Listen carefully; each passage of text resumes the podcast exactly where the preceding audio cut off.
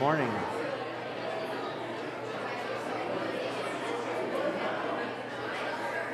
Good morning. Welcome to Country Christian Center this morning. Come on in, have a seat.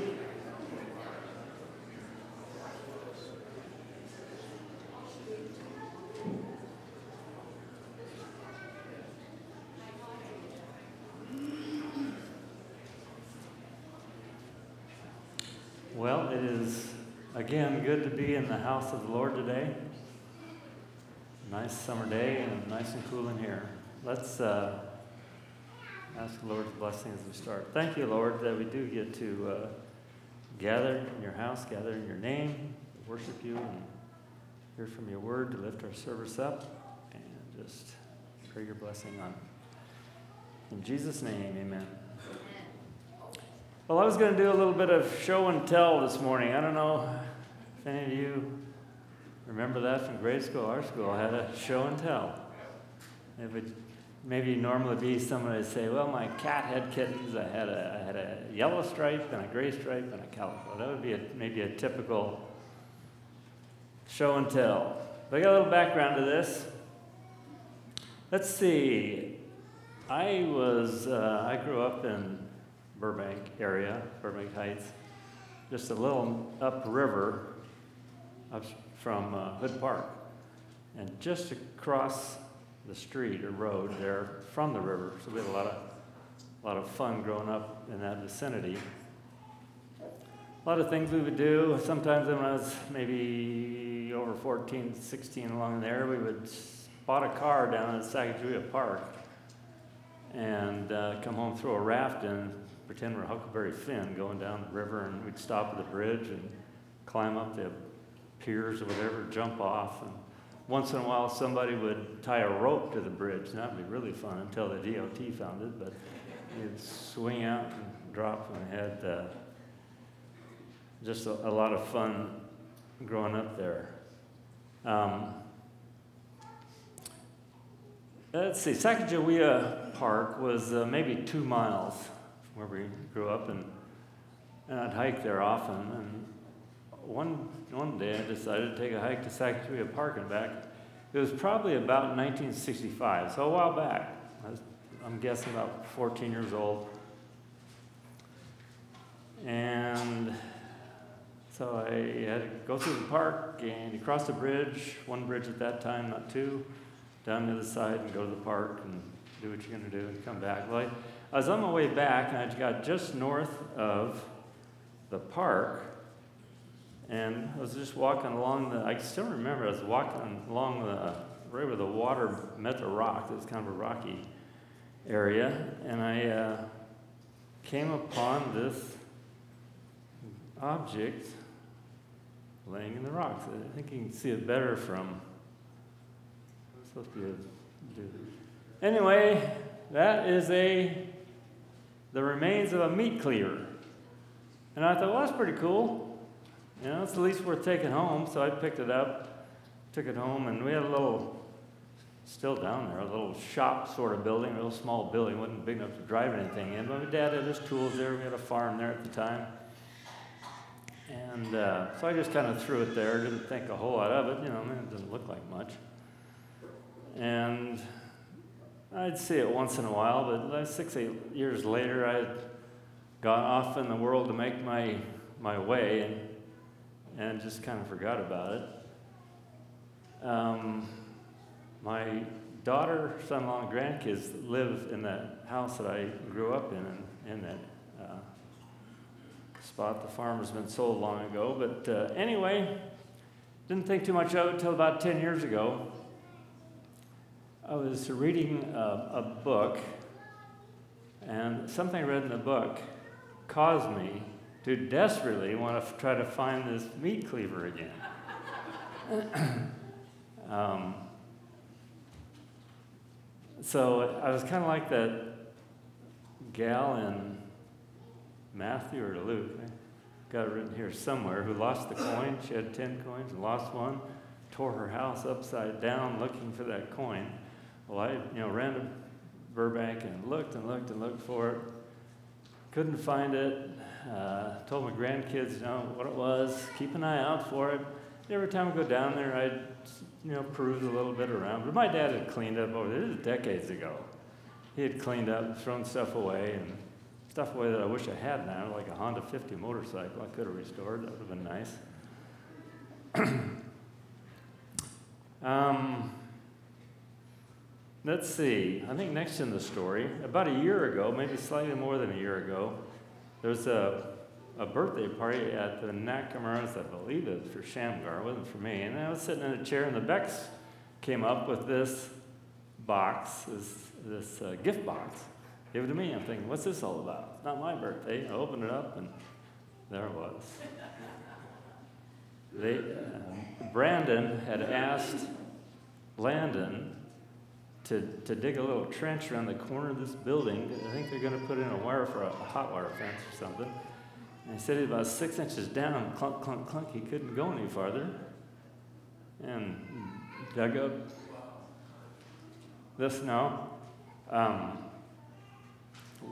why was this thing also always so special all of a sudden? What I read, I can't find it again. That was 10 years, I can't find the book that I read it out of, but it's Everybody know what the Corps Discovery was? Uh, Lewis and Clark. I said on, the, on their way back, they jettisoned, I still remember the word jettisoned, some cooking equipment near the old town site of Ainsworth. That's exactly where I found this. Now, I can't prove it's Lewis and Clark's, but I think it is. It's Lewis and Clark's made. Because uh, they were there, that said they jettisoned some equipment, and uh, here it is. I guess the point I wanted to make this doesn't have much value, except if Lewis and Clark owned it. It's got a lot of value. I did read that there's very few relics that survived. They just didn't think to save any much, threw it away. So, if indeed this is Lewis and Clark's great value, and I just want to transition to us. You know, in ourselves, maybe don't have a whole lot of value, but as children of the King, we got a lot. You know, earlier this year, Jason was going through uh, a Genesis, and a point he made more than once was made in the image of God. So value because it's Lewis and Clark's, or was, and great value because you're the Lord's. And you know, um, life here isn't just just great every day. Everybody goes through things, some more, some less. You know, health, relationship, financial, something. Um, there's challenges, and it's kind of like this old meat cleaver maybe, I don't know if you can tell, but it's all beat up on top. And someone's been pounding on it to get there's some meat, and the handle's broken off. You know, it's rusted and pitted. That just kind of, it's kind of like the difficulties sometimes we have. And it's funny how they're uneven. Some people have more. Some people have. Anybody want to? Anybody want to take Scotty Smiley's journey? Not me. Um, See, we better have a better have a verse in here. How about how about Psalm three? A few things. Three, one through three. Lord, how many are my foes? Many are rising against me. Many are saying of my soul, There is no salvation for him in God. But you, Lord, are a shield about me, my glory, and the lifter of my head. You know, I've been reading Job lately, and uh, what a run of bad luck he had. I know it's not bad luck. The Lord allowed it. Consider my servant Job. But he, he loses his children, he loses his wealth. His friends are judgmental. His wife is no encouragement. And he finally loses his health. It's just scratching away. But um, about halfway through the book, he says, I know my Redeemer lives. So I guess just leave you with, you know, this doesn't have much value except for who made it. And that's where our value is. And in the end, we can all say, I know my Redeemer lives. So, uh, worship team, will you come? Let's stand.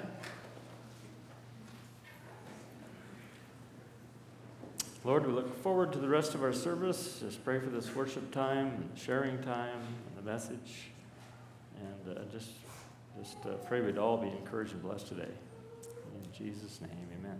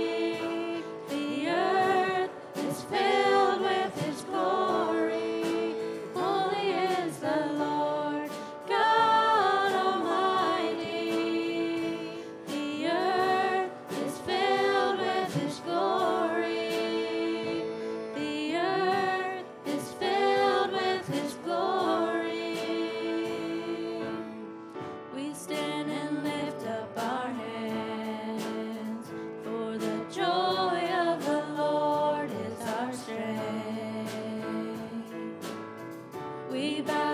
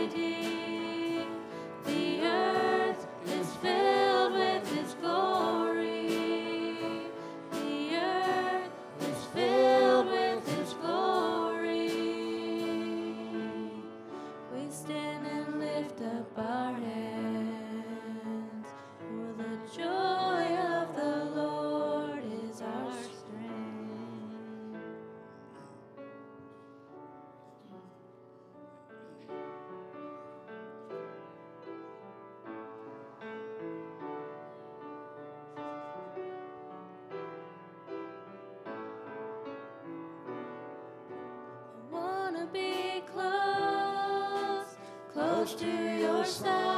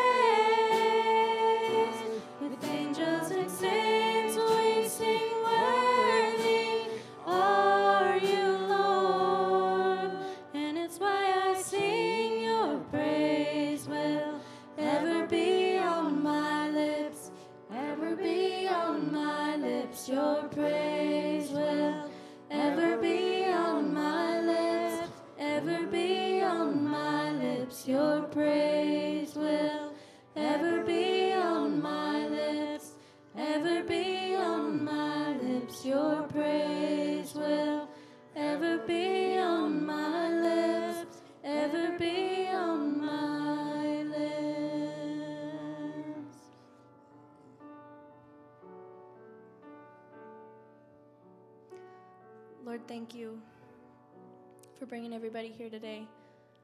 I know that that is my prayer. I just want to always be singing your praise. I pray that you would be with the rest of the service today and help it to touch at least one person here today. And all God's people said, Amen. Good morning. My voice is coming, but it's not quite all the way back yet, so we'll see how, how it lasts today. Uh, just before we get going, uh, next Sunday we're going to have a baptism right after church. And uh, if anybody else is interested in getting baptized and have not, come and talk to me. But we will be doing that next Sunday right after the service over at our pond on the farm. So next to the gazebo. So that's what's going on. So this morning um, we are going into Acts chapter 5, and we're going into the story of Ananias and Sapphira.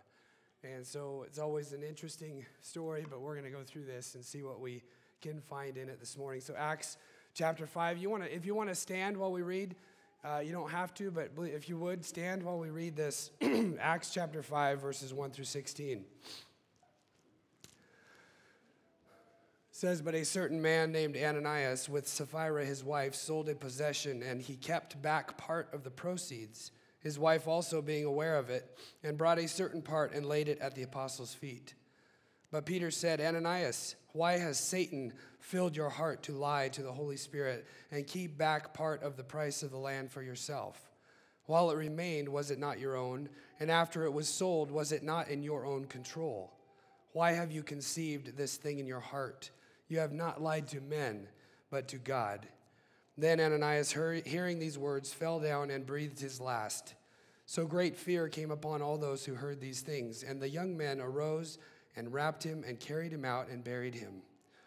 Now it was about three hours later when his wife came in, not knowing what had happened. And Peter answered her, Tell me whether you sold the land for so much. She said, Yes, for so much. Then Peter said to her, How is it that you have agreed together to test the Spirit of the Lord?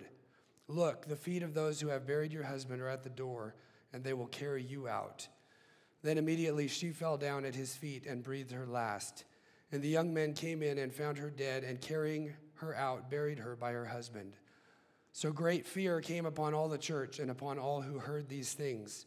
And through the hands of the apostles, many signs and wonders were done among the people, and they were all with one accord in Solomon's porch. Yet none of the rest dared join them but the people esteemed them highly. And believers were increasingly added to the Lord, multitudes of both men and women, so that they brought the sick out into the streets and laid them on beds and couches, that at least the shadow of Peter passing might fall on some of them. Also, a multitude gathered from the surrounding cities to Jerusalem, bringing sick people and those who were tormented by unclean spirits, and they were all healed. Father, thank you again for your word. I pray that you would guide us as we look into it and just give, give us your wisdom this morning. In your name we pray. Amen. You can be seated.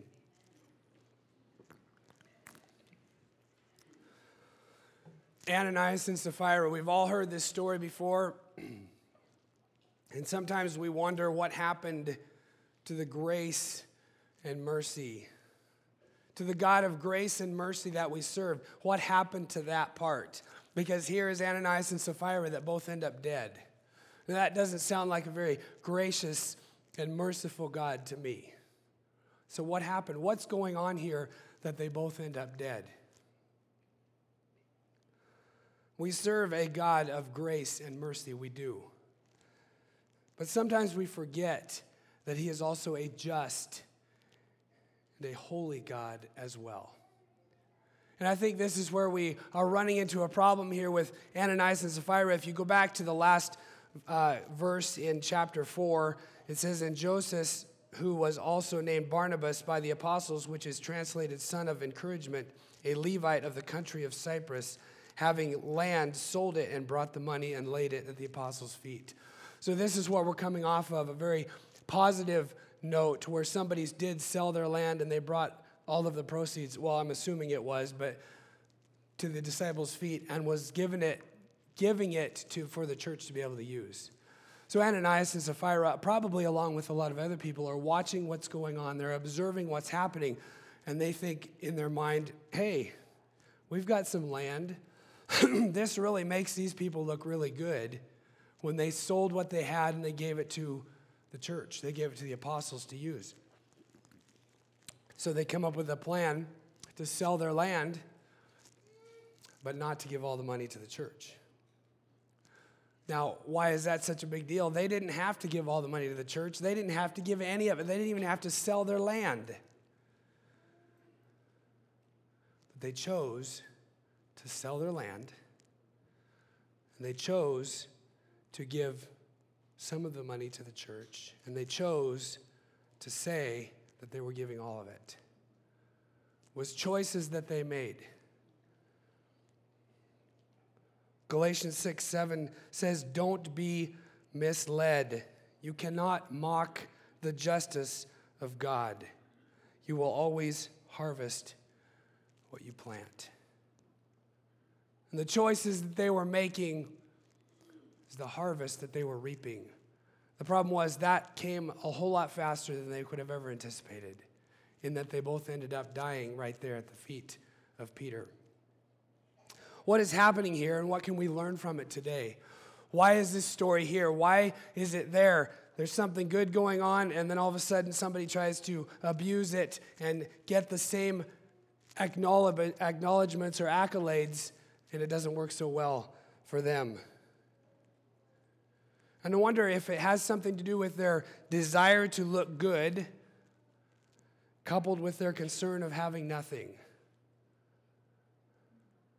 Their desire to look good, coupled with their concern of having nothing. Because this other guy gave everything that he had, and everybody was, they're not praising is the wrong term, but everybody is excited about it and they're acknowledging, hey, did you see what happened? And they wanted to be a part of it. They wanted to be acknowledged. How many times do we do things in our life because we want to be acknowledged for it? Do you like doing a job that you get to work all behind the scenes. You're never seen, you're never noticed. But what's happening wouldn't happen if you weren't back there doing that. Unfortunately, there's too many times that we like to be standing up front and be noticed and acknowledged and receive those accolades and receive that encouragement, which is important too. That's an important part of life. But if that's the reason that we're doing something, then I think we're missing the point. And this is the reason that Ananias and Sapphira did what they did, possibly because they wanted the acknowledgement, but they also didn't want to end up with nothing. Now, if you remember back in chapter 4, it said, I think it was 4, it said that everybody, all everybody's needs were taken care of. There was nobody that was wanting anything in the church because of the way they were working it at that point. I don't think it lasted very long because here we already see some corruption start to slip in. There's a couple of other places in the Bible that I want to read about. One of them is Leviticus, and I don't go there very often, but we're going to. Leviticus chapter 10, verses 1 through 5. Then Nadab and Abihu, the sons of Aaron, who's the high priest, each took his censer and put fire in it, put incense on it, and offered profane fire before the Lord, which he had not commanded them. So fire went out from the Lord and devoured them, and they died before the Lord. And Moses said to Aaron, This is what the Lord spoke, saying, By those who come near me I must be regarded as holy, and before all the people I must be glorified. So Aaron held his peace. Then Moses called Mishael and Elzaphan, the sons of Uzziel, the uncle of Aaron, and said to them, Come near, carry your brethren from before the sanctuary out of the camp. So they went near and carried them by their tunics out of the camp, as Moses had said. Aaron's two sons were not doing things correctly in the temple. Again, Galatians 6 7 says, Don't be misled. You cannot mock the justice of God, you will always harvest what you reap. And I think we forget that a lot of times. We forget that we're going to harvest what we reap. These two sons of Aaron were harvesting deception. They were harvesting the wrong, or they were, sorry, they were sowing the wrong things, and in turn they were reaping the wrong things. Another place is in Joshua chapter 7. And you all know the story happens here is that Jericho has just been defeated. And now they're going to attack Ai. And they go in and they lost. And they can't figure out what in the world is going on because we thought God was with us. We thought God was going to fight for us. And here's what's going on. Joshua chapter 7, verse 16. So Joshua rose early in the morning and brought Israel by their tribes, and the tribe of Judah was taken he brought the clan of Judah and took the family of the Zarhites, and he brought the family of the Zarhites man by man, and Zabdi was taken. Then he brought his household man by man, and Achan, the son of Carmi, the son of Zabdi, the son of Zerah of the tribe of Judah, was taken.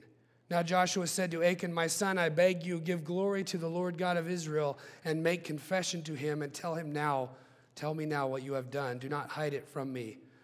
And Achan answered Joshua and said, Indeed, I have sinned against the Lord God of Israel, and this is what I have done. When I saw, the, when I saw among the spoils a beautiful Babylonian garment, 200 shekels of silver, and a wedge of gold weighing 50 shekels, I coveted them and took them. And there they are, hiding in the earth in the midst of my tent with the silver under it. So Joshua sent messengers, and they ran to the tent, and there it was, hidden in his tent with the silver under it. And they took them from the midst of the tent, brought them to the Joshua and to all the children of Israel, and laid them out before the Lord.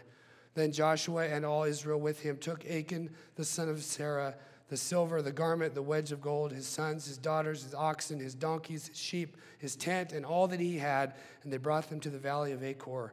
And Joshua said, Why have you troubled us? The Lord will trouble you this day. So all Israel stoned them with stones, and they burned them with fire after they had stoned them with stones.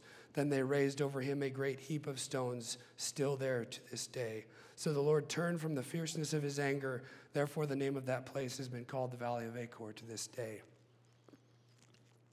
When they attacked Jericho, they were told not to keep anything. No spoils, burn it all, get rid of it all, don't keep anything. Achan didn't listen to that. And he paid for that. Everybody in his family paid for that. So when we make decisions and we think that we're going to try to deceive God or we're going to try to deceive the Holy Spirit, it's not going to work. And it might not just affect you, it might affect everybody you're around. Because in Achan's case, it said his sons, his daughters, his oxen, his donkeys, his sheep, his tent, and all that he had is what was stoned and burned. Why do we do the things that we do? Why do we serve in the areas that we serve? Why do we use the things that God has given us? Is it to bring glory and honor to Him, or is it to get the acknowledgement from people? Why are we doing it? Why did God strike down Ananias and Sapphira right there? And I think part of it is, is that he knew it was detriment, detrimental to the church. This could set a precedent, and it had to be dealt with. This is in the New Testament. We're reading about Achan. That's pretty heavy and that's pretty dark because his whole family died that day. But we're reading them in the New Testament now. Again, where is the God of mercy and the God of grace? And I would say that it's still the same God. But he's also a God of justice and a God of holiness. And the issue that we have today is that we are in a fallen, broken world, and that sin cannot be with a holy God. So that's why God had come up with a plan to take care of that. He sent Jesus, his son. But yet, still, people we see here are free to make choices differently than that. And that's where Ananias and Sapphira are. Oh, excuse me, they were. Lying to God is never a good idea. I would not recommend that at all. Have we convinced ourselves that it's okay to lie to God? Because sometimes we convince ourselves it's okay to lie to other people, right? Still don't think that's right, but have we convinced ourselves it's okay to lie to God?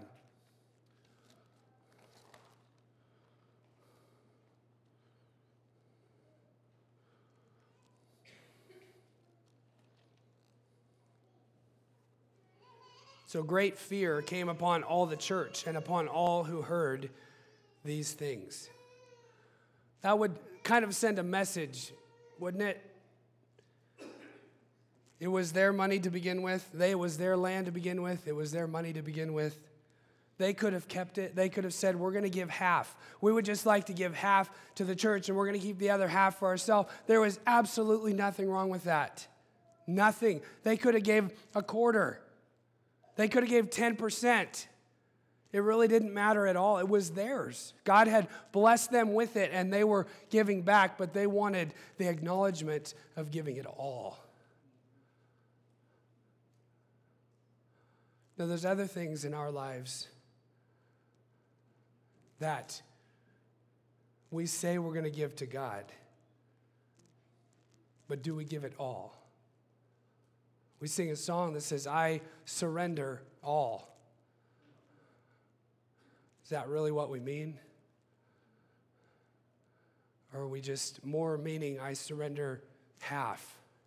Because that song doesn't say I surrender half, it says I surrender all. What are we, how are we living our lives? Are we living in a way like Ananias and Sapphira?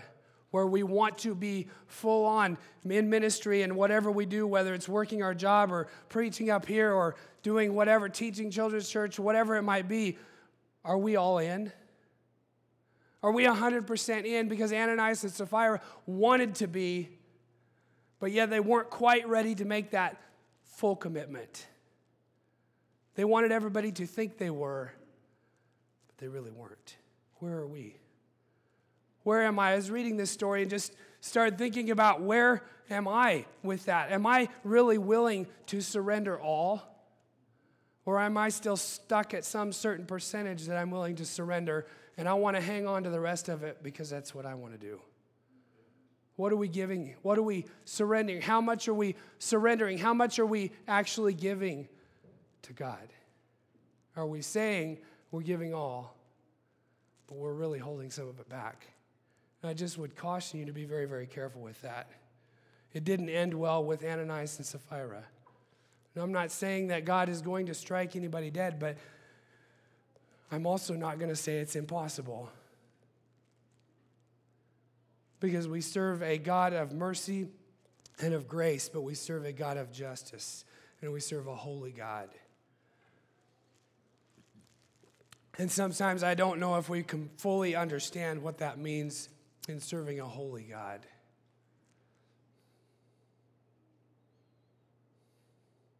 What is it in our lives that we are withholding from God? Ecclesiastes verse, verse 9, or excuse me, chapter 9, verse 10.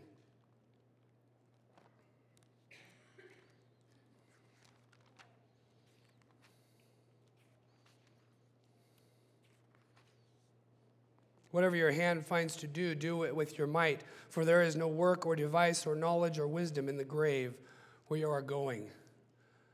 We don't know past this life. We have this life to live. We know where we're going to spend eternity, but we have this life to live. And if we think that we're going to give half during this life and then we're going to save the rest for the next life, I'm sorry, I don't think it works that way. And what it says, whatsoever your hand finds to do, do it heartily unto the Lord. Because we don't know what the next life is going to be completely like. We don't. It's going to be good. We're going to be with Him. But we're here for a purpose. And we're not here just to survive, we're here to share God's love with people. and I think this is what was happening when the, in the church here in, uh, in Acts chapter 5. And it says in, thir- in verse 12, and through the hands of the apostles, many signs and wonders were done among the people, and they were all with one accord in Solomon's porch. We had talked about being in one accord last week. And they were still all here, but then it says in verse 13, yet none of the rest dared join them, but the people esteemed them highly. And then it goes on to say, and believers were increasingly added to the Lord, multitudes of both men and women.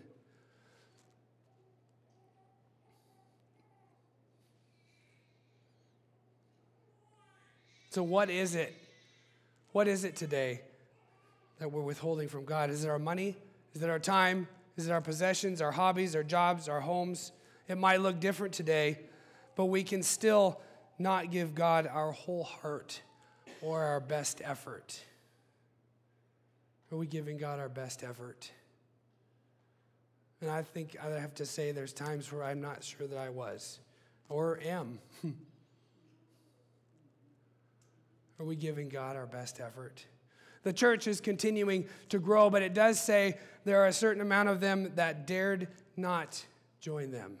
Why would they not want to join what's going on? What they're observing, what they're seeing is happening. What would keep them from joining? Why would they not want to?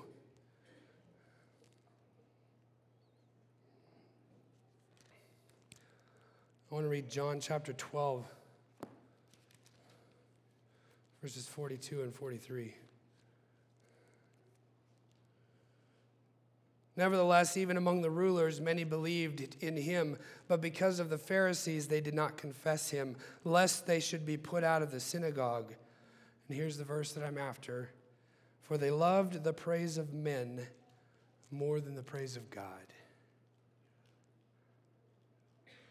For they loved the praise of men more than the praise of God.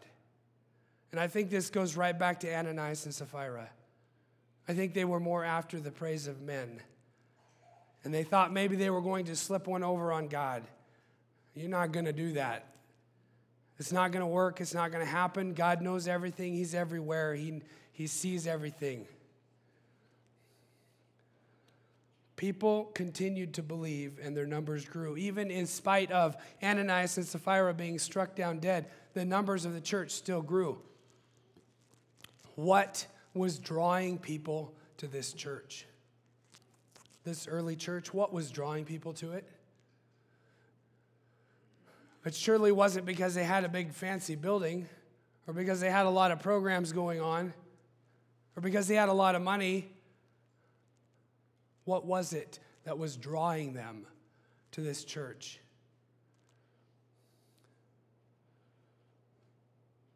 People were drawn by the expressions of God's power. And that was the work of the Holy Spirit. They were drawn by the expressions of God's power. They wanted to see what was happening. They wanted to see it with their own eyes. Maybe they'd heard it, but they wanted to come and they wanted to see. The other thing that I think was drawing them is the generosity, the sincerity, the honesty, and the unity of the members of the church. That's what was drawing them.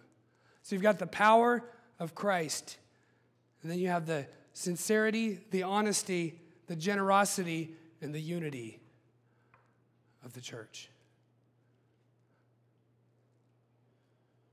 What is drawing people today? Is that still what, you know, there's churches, we don't have a fancy, fancy building. We are very blessed here. We don't have tons of different programs that we have.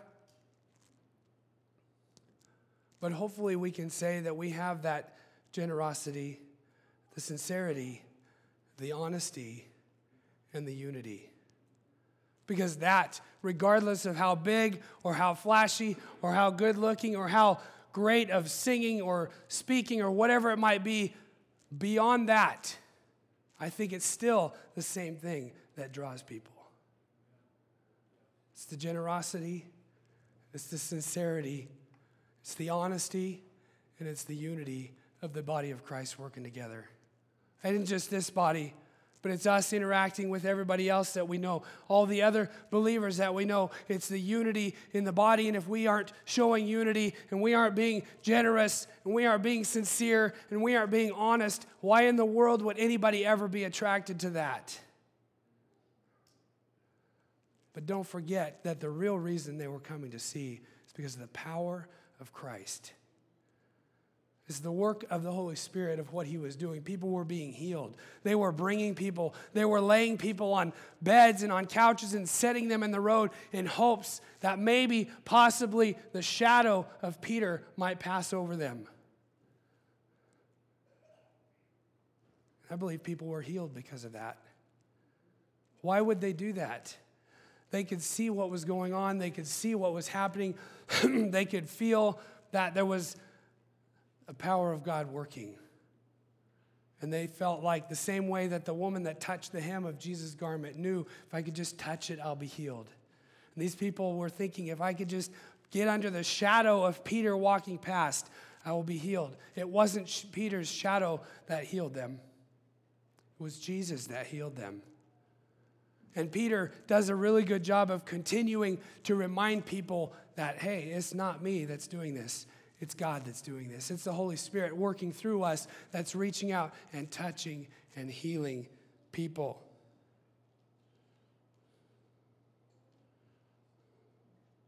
What are we as a church doing today to draw people? What makes it attractive to people to want to know who Jesus is? Because that's why we're here right? We're here to share God's love with people. We're here to share the gospel with people and how Christ died for us and he rose again and he took the place for our sins. That's why we're here. Are we showing that to people in the way that we live? We can say it. I can talk to somebody and share the gospel and go through Romans and talk about different things, but are we actually living that way? Because if we're not living that way, it doesn't really matter what you say because they're going to watch what you do and how you act and how you interact with other believers. And if we can't get along with each other, why in the world would anybody be attracted to that?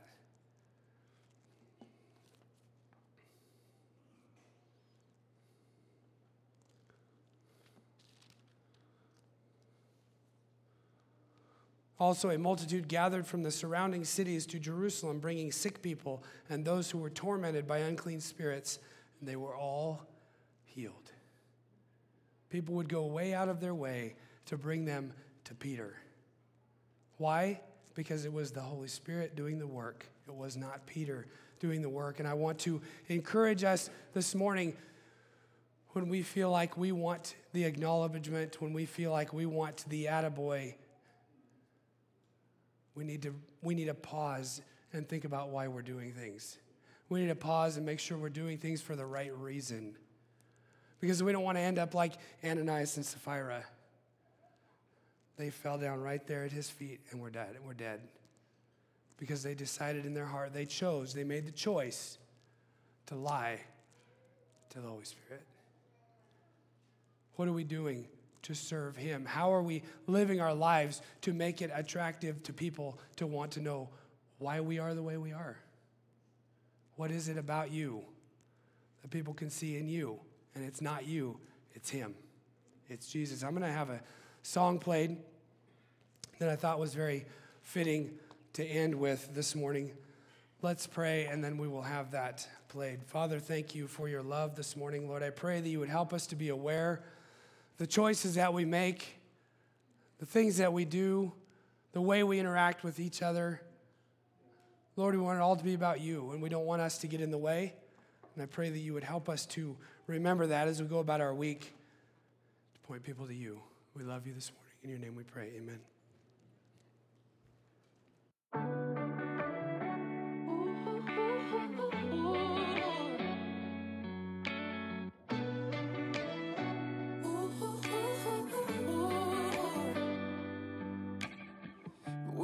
Quick to point a finger.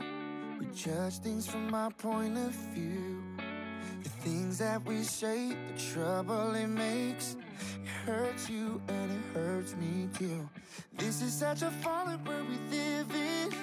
It's really not the way it's supposed to be. What if we could see each other different? It'd probably change everything. We're all broken people. Don't we all need Jesus? Every moment of our lives 24, 3, 6, 5 Our human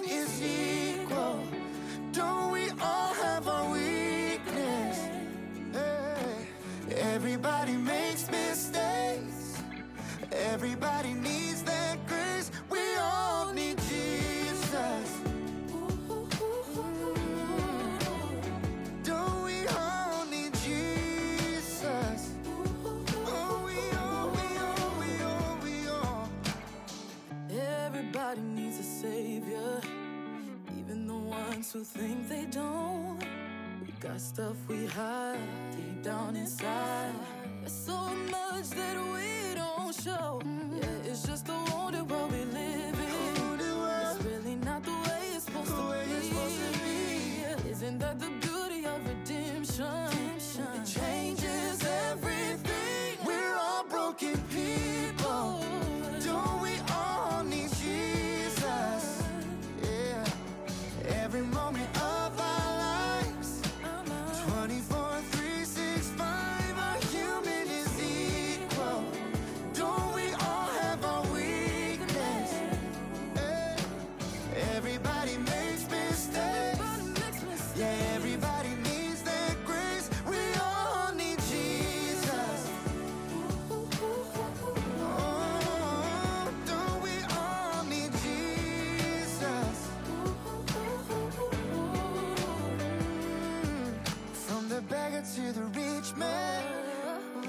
From the prison to the preacher.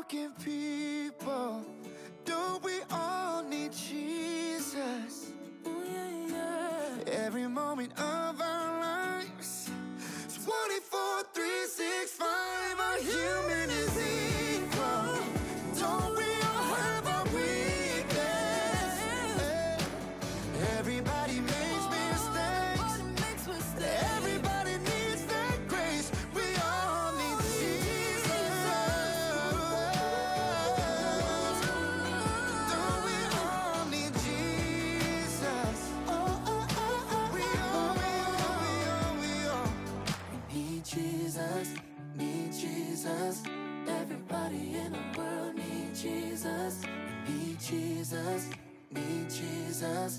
Everybody in the world Jesus. All right, everybody, have a good week and share the Lord with somebody this week. Have a good one, and you're, uh, you can be dismissed.